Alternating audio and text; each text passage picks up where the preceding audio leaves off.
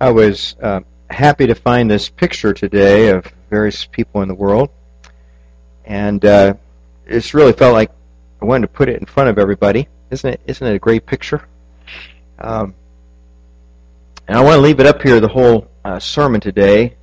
So we'll be looking at the faces of children and adults from different nations, different cultures, uh, because our topic is loving our neighbors, all of them.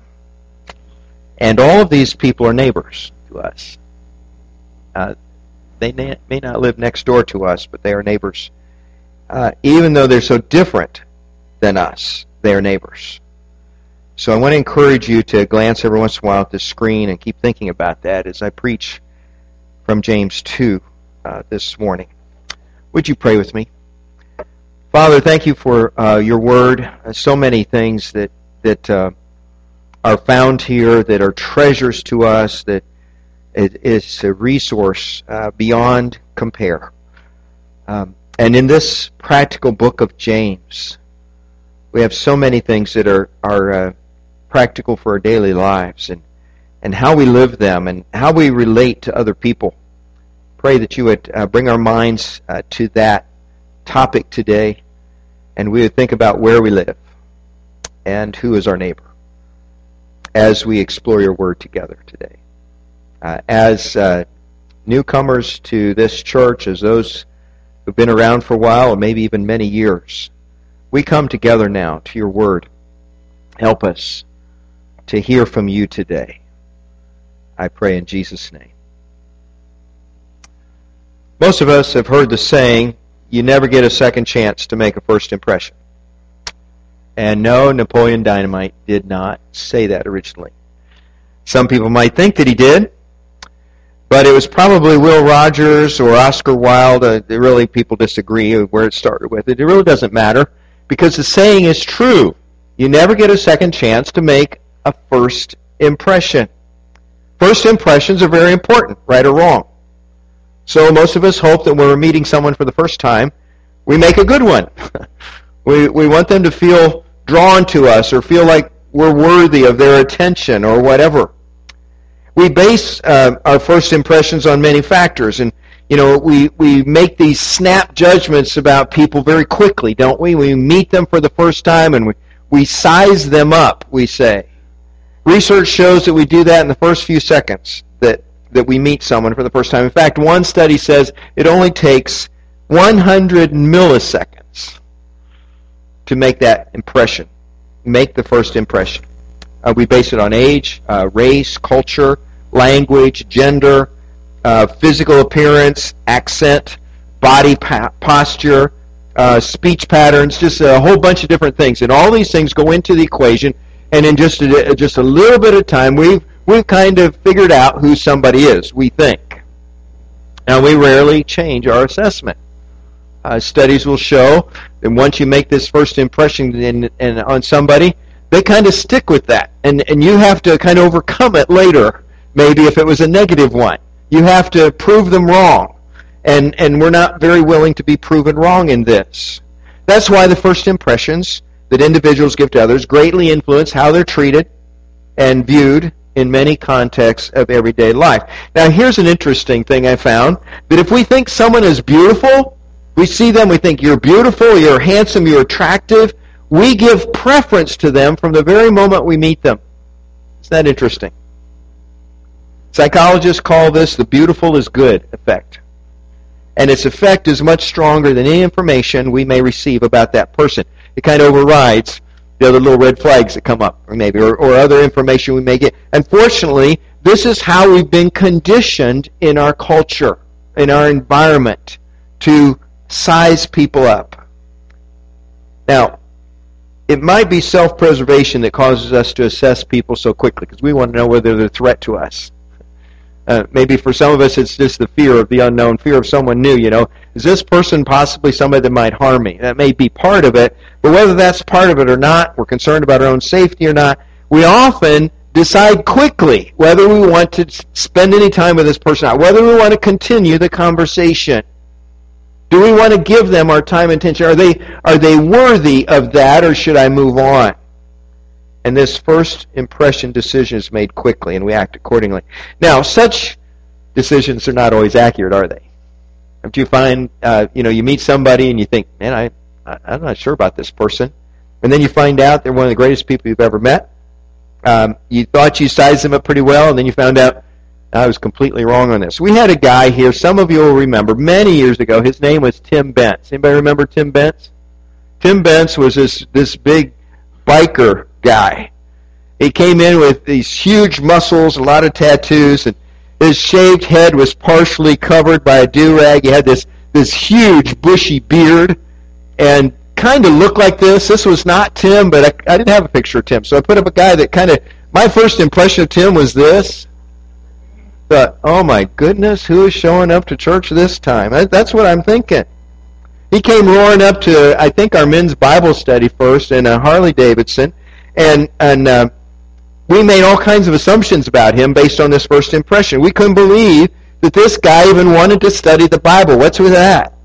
And we found out he was an excellent student of the Word. He brought a lot of stuff in there because he had been spending a lot of time in God's Word. We thought he was was kind of the hellion, you know, the, the guy that, oh, wow, what's he into?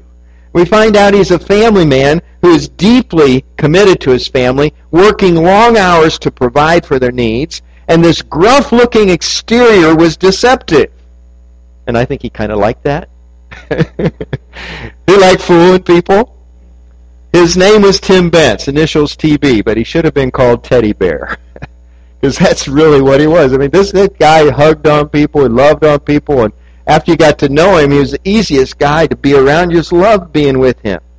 First impressions, then, can be wrong. They're not the way to go. But they are valuable because they reveal something not about them, but about us. Don't they? They reveal a lot about us. They reveal our prejudices and our biases, for one thing. Helps us to see why, why did I think that about him? Why, why did I just jump to a conclusion, to an assumption, to, you know, I've got it all figured out just because I'm looking at this guy. And then I was completely wrong. Beth Moore says this in her study of James. Some of you ladies have been through that. She said, Left to ourselves, we're mud pies, baking in the elements of preference and prejudice. We favor one, dismiss another. Entertain one, endure the other. A glance can garner respect or recoil. We stereotype, we assume, we speak of individuals as they and those kind. Our prejudices are buried so deep in our pores that we don't recognize them wrapped in our own skin. Pretty good words. Many of us live by our prejudices every day, whether admit them or not. And so when we get this topic, loving our neighbors, all of them, brings us kind of face to face with some of that. And even as Christians, living in God's grace, we may carry along our prejudices deep inside us. These, these uh, preconceived ideas of who people are and what you might expect from them, whether we want to be involved with them or not. Anne Lamott says something that caught my attention. She said, You can safely assume you've created God in your own image when it turns out that God hates all the people you do.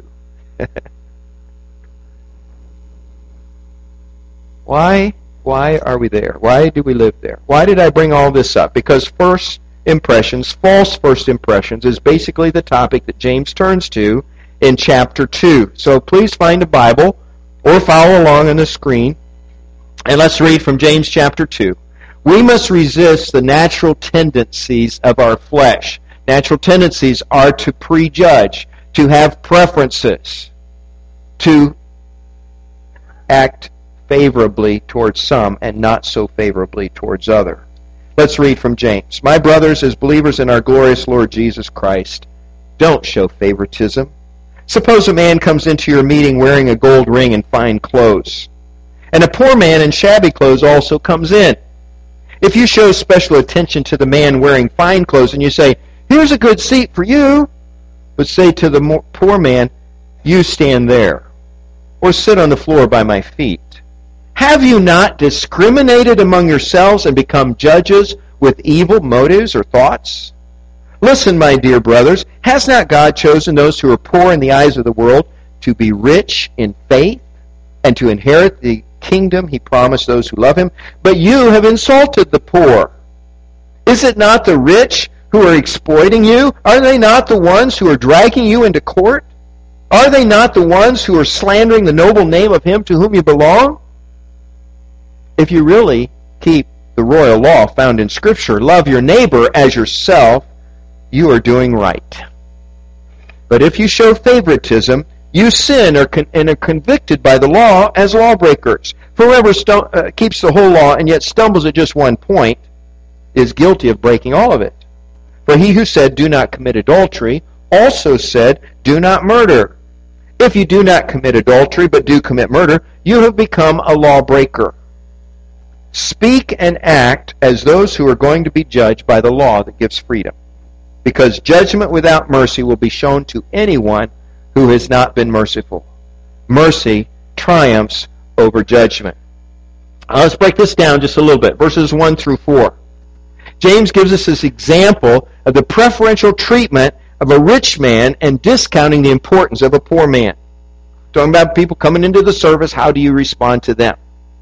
How often we live by first impressions in the utter foolishness of giving preferential treatment to some people while disregarding others. This, this is crazy that, that this happens almost automatically. We don't have to think about it. It's just we respond. We see somebody, we respond. God's Word says that this favoritism must not be. If we do this, we have made distinctions between people that are not right to make. We're inaccurate. It's not our place. We have become, in fact, he says, unjust judges with evil thoughts, judging people whom we have no right to judge. And the evil thoughts that we're judging with are really our motives, evil motives. And what is the motive? To promote ourselves in some way, to promote our own well-being. A rich person might be able to do something for me. Poor man can't.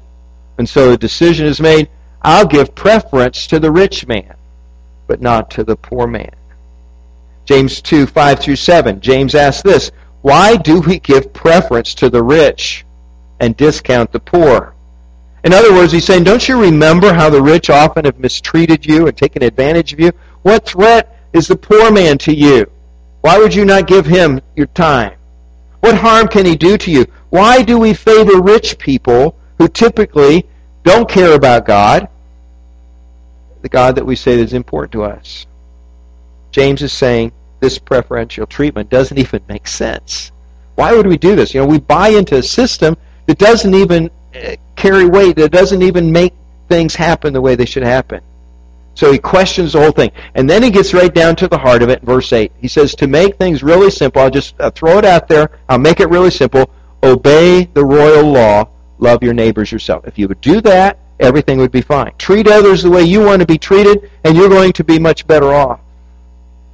You may not think favoritism is a big deal, but it is breaking God's law. And so he goes into this thing. You know, if you break one point of the law, you've broken the whole law. If you don't commit murder, but you have committed adultery, you've broken the law. If you haven't committed adultery, you haven't committed murder, and you, you have favored one person over another based on what they look like, how they acted, you've broken the entire law.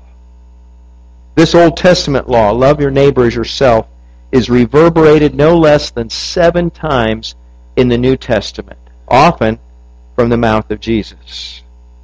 And then finally, verses 12 and 13 of our text. Remember how you're going to be judged by God, and then choose your speech and actions accordingly. Condemnation without mercy is going to be shown to anyone who condemns other people and refuses to offer mercy to them. But mercy wins out over judgment and condemnation. Mercy is what God wants. God wants us to love as He loves. Now, Jesus said basically the same thing in Matthew 7 1 and 2. Do not judge, or you too will be judged. For in the same way you judge others, you will be judged, and with the measure you use, it will be measured to you. In fact, he said, remember in the model prayers, he's finishing that, Lord, forgive us our trespasses as we forgive those who trespass against us. He says, For if you forgive men their sins, then your heavenly Father will forgive you. But if you refuse to other, uh, forgive others, then God will no longer forgive you. James' encouragement to love our neighbors as we love ourselves brings up a very natural question then. Who is our neighbor? Who is our neighbor? Is it that guy that lives next to you that you have a little trouble relating to? Is it the person in the in the cubicle next to you at work? Is it, is it the student in the seat that sits next to you in your English class? You know, is it the person that you you got somehow hooked up on this ball team together with, and you're not sure whether you really like being around that individual or not? Who is our neighbor? That's a good question. It's a question that Jesus answered pretty directly, isn't it? Remember, somebody asked him one time, "Who is my neighbor?" And Jesus told them the parable of the Good Samaritan. Remember that parable? Story of the man that's leaving. He's going down uh, along the, the road to Jericho, and he's attacked by robbers, and they beat him within an inch of his life and leave him by the side of the road. He's lost everything. He's bleeding to death, and, and other people come by. There's a priest that comes by and realizes this is a gory mess. I don't have time for this, and crosses by. And a Levite, teacher of the law, comes and does the same thing. He says, Forget it. Somebody else will have to take care of this guy. I don't really care about him. I've got other things to do. But then the Samaritan comes along. His enemy, his bitter enemy, comes along, sees him, and with compassion stops and takes care of his needs, even at possible threat to his own life, and then brings him uh, to a, a place where he can be taken care of. And he comes back and he says, if you owe anything else, yeah, I'll pay that too. I want this guy to be taken care of. Now, in case we have trouble identifying with Jesus' uh, portrayal of Jews and Samaritans, Graham Pocket gave us a couple of contemporary parables like this. The parable of the good Muslim. A Jew was going from Jerusalem to the Gaza Strip when he fell into the hands of robbers. They stripped him of his clothes, beat him, and went away, leaving him half dead. A rabbi happened to be going down the same road, but when he saw the man, he passed by on the other side. So too a Levite, when he came to the place and he saw him, and he passed by the other side. But a Muslim came where the man was, and when he saw him, he took pity on him, and he gave the man first aid, dressed his wounds, stopped the bleeding, and took him to a nearby hospital, and said, When I return, I'll pay for any extra expenses you may have. Or even better, the parable of the good biker. Ever hear that one? Businessman was going down from Manhattan Island to Newark when he was mugged. He was robbed, beaten severely, and left in the gutter, half dead. A Baptist preacher happened to be going down the same road. When he saw the man, he passed by on the other side. So too a Muslim passed by on the other side of the road, ignoring him. But a huge tattooed biker saw the man and took pity on him. He made him comfortable and called an ambulance. He then followed it to the hospital. Look after him, he told the hospital staff, and when I return, I will pay any extra expense you may have incurred. Jesus followed up his parable with a question. Which of these people was a neighbor to the man who had been beaten? The answer was obvious. Well, he says, the man who had compassion on him. Jesus said, go and do like that. Go and treat other people like that. Now, probably all of us know the royal law. I remember learning it as a boy from my parents. Love your neighbor as you love yourself Love your neighbor as yourself. Or maybe we prefer its cousin, which my parents also taught me. They didn't say it was a cousin, but they said this is a similar idea. Do unto others as you would have them do unto you. Remember that one? How you want to be treated, that's how you treat someone else. If you want to be given a chance, give people a chance. If you want to be treated kindly or fairly or justly, that's how you treat other people. Love other people the way you want to be loved, the way you do love yourself this whole discussion came up when Jesus was asked a question What is the greatest commandment of all? And Jesus said, Well, really, there's two. The first one is love the Lord your God with all your heart, soul, mind, and strength. And the second is like it love your neighbor as yourself. Obviously, if we would just learn to love God and love people like this, everything would change, wouldn't it? If we would learn to listen to God and love God and honor God with our lives, how things would dramatically change. If we could learn to love each other with this kind of love, love that God first showed us, wouldn't that just change everything? Most of the strife, much of the, the prejudice, the racism, the abuse in our world would end if we would love one another as God tells us to. You know, our country is going through a lot right now, isn't it? It's hard to listen to the news. It's hard to read the, the paper, to look online and, at, at news events that are happening because there's so much strife, so much unrest, so many groups pitted against each other. In our daily news right now is a political group that's called Black Lives Matter. And we see that a lot. And this is the same group that was leading a peaceful demonstration in Dallas when a lone gunman opened fire on the policemen and killed five of them. Black Lives Matter was there to do something good, to protest the killing of young black men by police officers, calling attention to the fact that the number of these incidents has been increasing.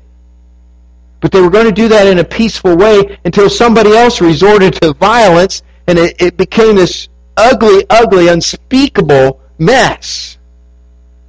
It was a senseless tragedy. But it shows us how far our nation has yet to go in healing these racial divides. We, we are in a national crisis right now.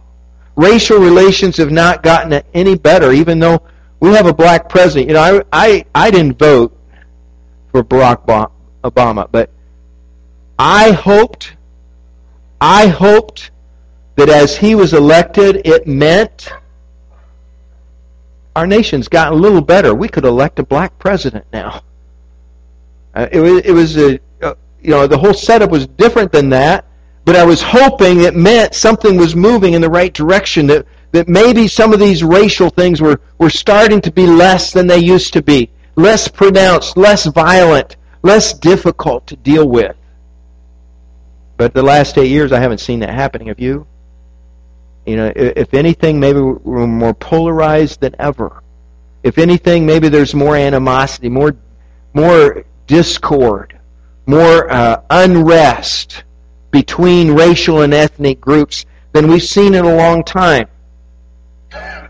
The Word of God's teaching today shows, however, that the solution of this problem is not going to happen politically. It's not going to happen because of political groups. It's going to happen because of the Spirit of God. It's not going to be happening across a whole nation or through a huge segment of our population. It's going to be happening individually in individual hearts. And that's where the healing has to come. Black Lives Matter is right. The lives of black people matter as much as white people or red people or yellow people or any color you want to name. It, all lives matter, and God has already said that. But we need to ask what's in your heart and mine. There's something yet of prejudice and racism that's still lingering there. Category that James draws attention to in our text this morning is the category of rich and poor, isn't it? But he could have named a lot of other categories. It just happened to be a hot button for them. Happened to be something he observed maybe in the churches of that day. It, it's still around. But we could substitute any categories that we wanted to here. Any category we wish. Whichever one is the one we tend to group people according to. You pick your own categories, okay? And we'll give you the chance to do that. It could be male and female, or Jews and Gentiles, or Republicans and Democrats, or legal citizens and illegal aliens, or, or black and white, or winners and losers, or Christians and non-Christians, or gay and straight, or young and old, or haves and have-nots, or, or, or police, uh, police and ordinary citizens, is, is, you know, some people tried to make this big deal down in Dallas. This list could just go on and on, couldn't? And each one of our hearts has a list of categories. Each one of us has some things that, that are the hot button for us. And when we see someone, it brings up, it calls out of us something that's not very pretty. Even if we don't want to admit that, some of that's still there. And all my life, I've hoped to get rid of that stuff.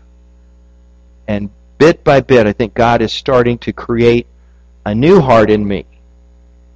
But it's not all fixed yet. Is yours?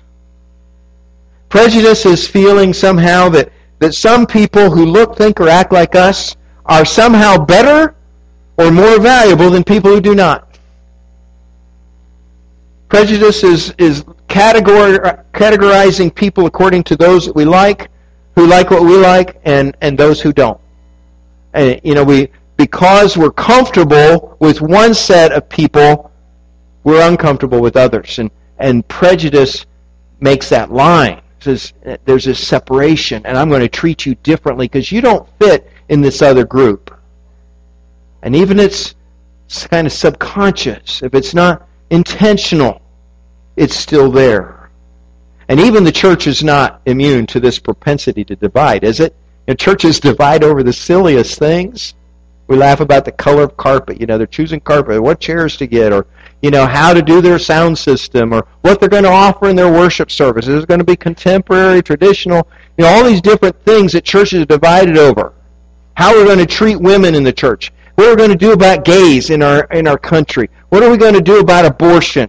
And churches divide over so many different issues, some of them valid, some not. But there is this something inside of us, this selfish nature that says, I want to divide. I don't want to unite. I want people I'm comfortable with, not people I'm uncomfortable with. And so when the Word of God says, love our neighbors as ourselves, all of them, it's tough. So here we have all these categories black and white, winners and losers, haves and have nots, so on. And what does God think about them? Well, God says, I don't care about those. Who does God love? God loves everybody. God plays no favorites. Romans 2:11 says for God does not show favoritism. Jesus said in Matthew 6:45, God causes his sun to rise on the evil and the good. He sends rain on the righteous and the unrighteous. There's no difference. Might be the worst person on the face of the earth, God still takes care of you with rain and sunshine and a way to make a living. Peter said in Acts 10, after God had showed him that God accepted a Gentile named Cornelius and his family and brought him into the church, Peter said, I now realize how true it is that God does not show favoritism, but accepts men from every nation who fear him and do what is right. Acts 10, 34 and 35. God doesn't play favorites. Anybody who chooses to believe in God, no matter their skin color, their social class, their ethnicity, their nationality, or any other distinction we humans place on people, God accepts them. And this may bug us. This may bother us. Why does God accept those people? We may wish we could rule out some classes, some races, but guess what? That's not our place. God does that. God chooses. What does John 3:16 say? You know, God so loved the world. No exceptions. My preacher friend Ben Kacharis tweeted this week. He says, "Love everybody all the time and start with the people who creep you out." I thought it was pretty neat. Love everybody all the time and make sure you start with the people who creep you out. I thought that's that's pretty good. People that make you most uncomfortable, start there. Because that's where the hang up is. That, that's where the problem is. That's where you, you say, wait a minute, they're not my neighbor. I don't have anything like them. I have no feelings for them. Jonah was a prophet from God called to preach in the foreign city of Nineveh. Jonah didn't want these enemies of his to repent, to be forgiven by God. So he tried to run from God, and as he did so, he was swallowed by a giant fish, wasn't he? The third day after Jonah had repented and prayed to God, he was vomited out on the dry ground. And he says, Okay, I got it, God. I'm going to Nineveh. I got this figured out. So he went there and he warned people about God's judgment, and they repented. And God blessed the city rather than destroying it. And Jonah learned to his dismay that God would forgive even a heathen city if its people were sorry for their sins. God wanted to show mercy to them, not judgment and condemnation. And Jonah was angry. Jonah was upset because his enemies repented and were saved. And so at the very end of that book, God took Jonah to task for his rotten attitude. Read the book of Jonah sometime. Why? Because we all need to learn what Jonah needed to learn. God loves everybody, doesn't He? God loves every person. The most vile, immoral person you could ever find, the person that you would last choose to be in connection with, to have any relationship with, to even know, to meet. That person God loves. And, and Peter tells us he wants all people, everyone, to come to repentance and to put their faith in his son Jesus, who can save them from their sins. We need to see people as God sees them. Anybody have a pair of sunglasses in your pocket today, your purse? Nancy, thank you. Let me borrow that from you. Oh, I don't care whether they're clean or not. Okay? So now I've got on Nancy's sunglasses. Well, that helps with that sun out of there, but I can't really see you very well. I, I can't see, you know, what you look like really. I can't distinguish facial features and so on because of the darkness of these lenses. If I take them off and put these on, whoa, it makes makes a big difference. I can see a lot better than I did before. Sunglasses are like when we're looking at people through the world's eyes pride, prejudice. When we look through selfish pride and prejudice, we're under the control of our foolish, fleshly nature. But when we put on clear glasses, we're under the control of God's Spirit. We can see people as God sees them. When the Spirit is the filter, the, the one through whom we're looking at people. It changes everything. We see that person now with the beauty and the value that God places on them. So different. I'll get these back to you in a minute. We need to take the world's sunglasses off and see things through God's eyes of love. Now, are there any prejudices left in you and me? Jane and I made a trip to uh, uh, Michigan before we came back from Indiana. Let's go to the next slide there, Adam, please. And we were walking through South Haven, Michigan. Any of you ever been there on Lake Michigan? Beautiful, beautiful little town. Go out on this boardwalk right to kind of a double lighthouse thing out there. It's really, really neat place to visit. But we're walking through town looking at all these different shops. Jane's kind of favorite thing to do, and I'm tagging along, you know, just being a good husband. I do that every once in a while. And we found this huge, side of this, this shop was this huge billboard kind of thing, big chalkboard. And it said, before I die. And it said, go ahead, fill in whatever you want. It was kind of interesting to see what people, before I die, I want to go skydiving. Before I die, I want to see every animal. Before I die, uh, I want to climb a, a volcano in Chile. But this different things that people come up with. But some of them were really profound. And I got thinking, what do I want to do before I die? What do you want to do before you die? What what do you hope will happen? What do you hope will change?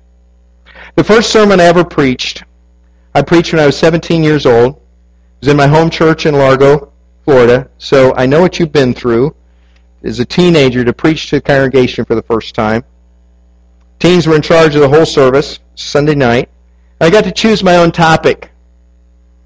And I've thought often, why did I choose the topic I chose? I chose to preach about racial, prejudice.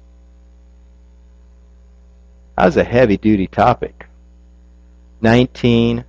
1971, Largo, Florida. Whew.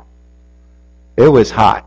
I mean, that, that strife between races was hot. Why did I preach it? Because I looked around my church. It was about 30 years old, and there were only white people there. Church was running a thousand people, only white people there. I went to school in Largo, Florida, after moving there two years before that from Indiana, where there were two or three token black people in the whole school, to a school in Largo, Florida, where it was about 50-50, half black, half white. Big shock to my system. But I found out that even though I never really knew what black people looked like or acted like, they're really not different than me.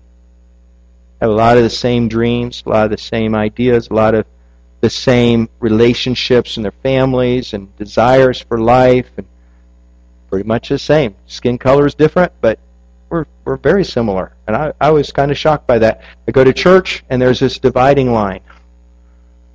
There's segregation.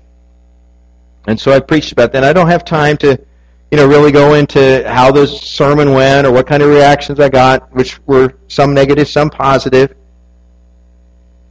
But I want you to know something that after I preached that sermon, which was kind of a kind of a questioning, critical sermon, I stopped and I thought, you know, you, you don't you don't change people by preaching at them, but you can change your own heart. You can change who you are by your attitude and by your willingness to let the Holy Spirit bring healing and wholeness to your life.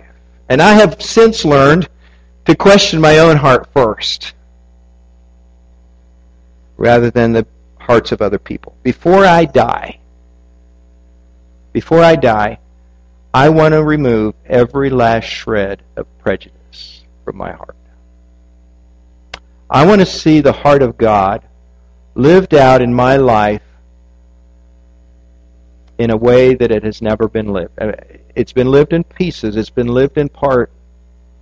But I want to see my reaction to anybody that God brings into my life the same way Jesus would have reacted to them. I'm not there yet, are you?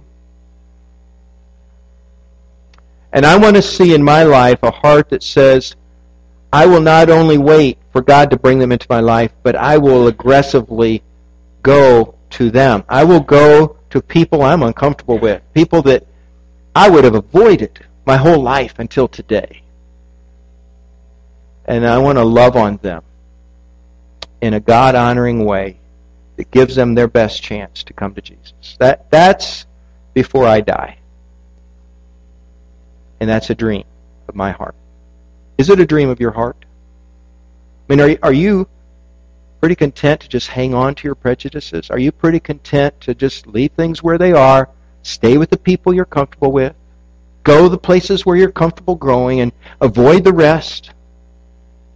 Or is this heart of God who loves everyone, starting to, to infiltrate your heart and recreate in you a love for people that should have been there in the first place.